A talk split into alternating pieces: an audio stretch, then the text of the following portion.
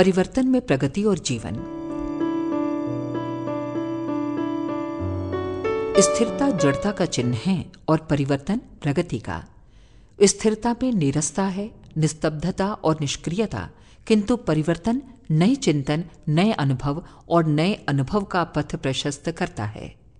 जीवन प्रगतिशील है, अस्तु उसमें परिवर्तन आवश्यक होता है और अनिवार्य भी।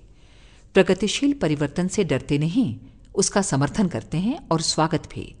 आकाश में सभी ग्रह गोलक गतिशील हैं, इससे उनका चुंबकत्व स्थिर रहता है और उसके सहारे उनका मध्यवर्ती सहकार बना रहता है। यदि वे निष्क्रिय रहे होते तो अपनी ऊर्जा गंवा बैठते। जो आगे नहीं बढ़ता, वो स्थिर भी नहीं रह सकता। स्थिरता पर संकट आते ही विकल्प विनाश ही रह जाता है। अस्तु, जीवन को गतिशील रहना पड़ता है जो निर्जीव है, वो भी गतिहीन नहीं है। युग बदलते हैं। परिवर्तन क्रम में आशा और निराशा के अवसर आते और चले जाते हैं।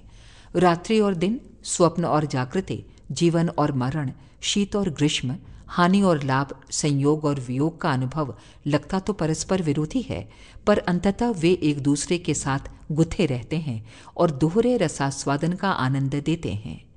ऋण और धन धाराओं का मिलन ही बिजली के सामर्थ्यवान प्रवाह को जन्म देता है। अखंड ज्योति, मार्च 1980 पृष्ठ एक।